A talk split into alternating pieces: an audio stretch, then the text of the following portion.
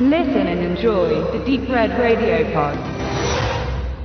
Niemand hatte es einfach im Film Sie sind verdammt. Und das bezieht sich auf die beklemmenden und wenig positiven Aussichten der gezeigten Geschichten, als auch auf den Regisseur Joseph Losey. Der Amerikaner war in seiner Heimat geächtet worden wegen sogenannter und mutmaßlicher kommunistischer Umtriebe, da er gleich nach dem Ende des Zweiten Weltkrieges für ein Jahr der kommunistischen Partei in den USA angehörte. Er hatte es aber auch in seinem europäischen Exil nicht leicht zu arbeiten, denn auch dort weigerten sich amerikanische Schauspieler zum Teil mit ihm zu drehen.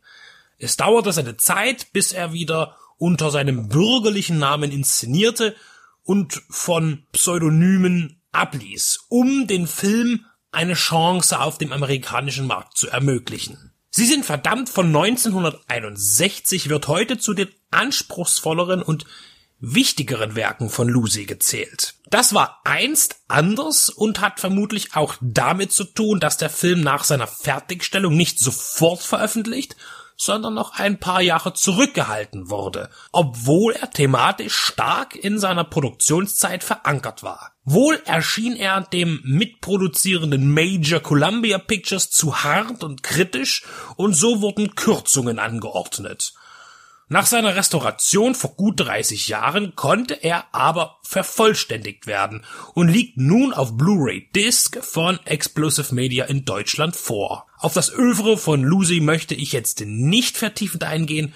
Für mich vorrangig interessant ist dabei, dass er 1951 das US-amerikanische Remake von M, eine Stadt sucht einen Mörder als Regisseur übernahm, nachdem sich Fritz Lang geweigert hatte, diese Produktion mit zu betreuen. Das als einziges. Was ist denn nun so schlimm an Sie sind verdammt gewesen? Er gehört zu dem Zyklus von Anti-Atom-Filmen, die dem Publikum schreckliche und zumeist fantastische Auswirkungen von nuklearer Strahlung zeigte. So symbolträchtig und monströs manifestierend wie die Japaner mit Godzilla oder das Grauen schleicht durch Tokio, ebenso wie die Amerikaner mit schrumpfenden Menschen in die unglaubliche Reise des Mr. C oder im Gegenteil wachsenden im The Amazing Colossal Man, ist die britische Cohammer Produktion nicht, sondern wesentlich subtiler.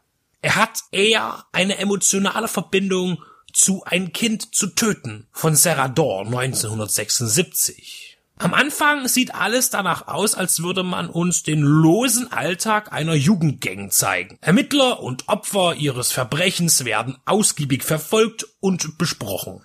Erst in der Mitte von These Are the Damned begegnen wir den Kindern, die sich anhand des Covermotives und Kinoplakates erwarten lassen und dann auch die wichtigste Rolle spielen. Und die bisher so realistisch anmutende Geschichte samt ihrer verschiedenen Mitspieler werden Teil eines weitaus größeren. Das den Film zugrunde liegende Buch von H.L. Lawrence prangert unter anderem an, dass die Regierung gerne Projekte als geheim vor der Bevölkerung versteckt, weil sie aus moralischen und ethischen Gründen nie zugelassen werden würden, wenn alle eine Meinung dazu abgeben dürften.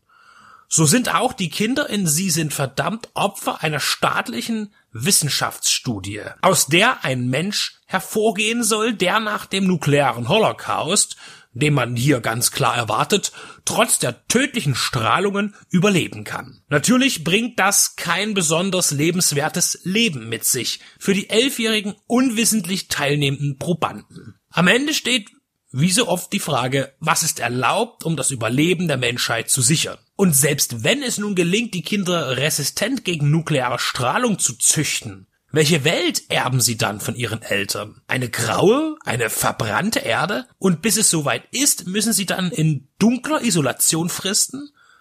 Die Bedürfnisse der Kinder und auch der Wissenschaftler werden gleichberechtigt diskutiert. Weniger im Fokus stehen dann die niedrigeren Bedürfnisse, die aus dem Gangchef King und seiner Schwester Joan sowie dem amerikanischen Touristen und Gangopfer Simon hervorgehen. Und dennoch zeigen sie auf anderer Ebene, wie wichtig es ist, sich gegenseitig die Wahrheit zu sagen und der anderen Meinung Raum zu lassen. Der laute Hilferuf am Ende geht in die Welt hinaus, an alle, besonders aber an die Verantwortlichen. Wissenschaft, Wirtschaft und Politik verantwortungsvoll mit den Errungenschaften ihres Schaffens umzugehen. Vor allem mit denen, die schwer zu kontrollieren sind. Sie sind verdammt erweist sich als erwachsener Beitrag zum sonst eher spektakulären Atomangst-Genre der späten 50er und frühen 60er Jahre, dessen Ende wirklich deprimierend ist und es schafft, eine ehrliche Beklemmung auszulösen. Denn hier geht dann auch die Regierung über die Freundschaft und dann auch Hand in Hand mit Mord. Denn ein Geheimnis muss bewahrt werden. Unter allen Umständen.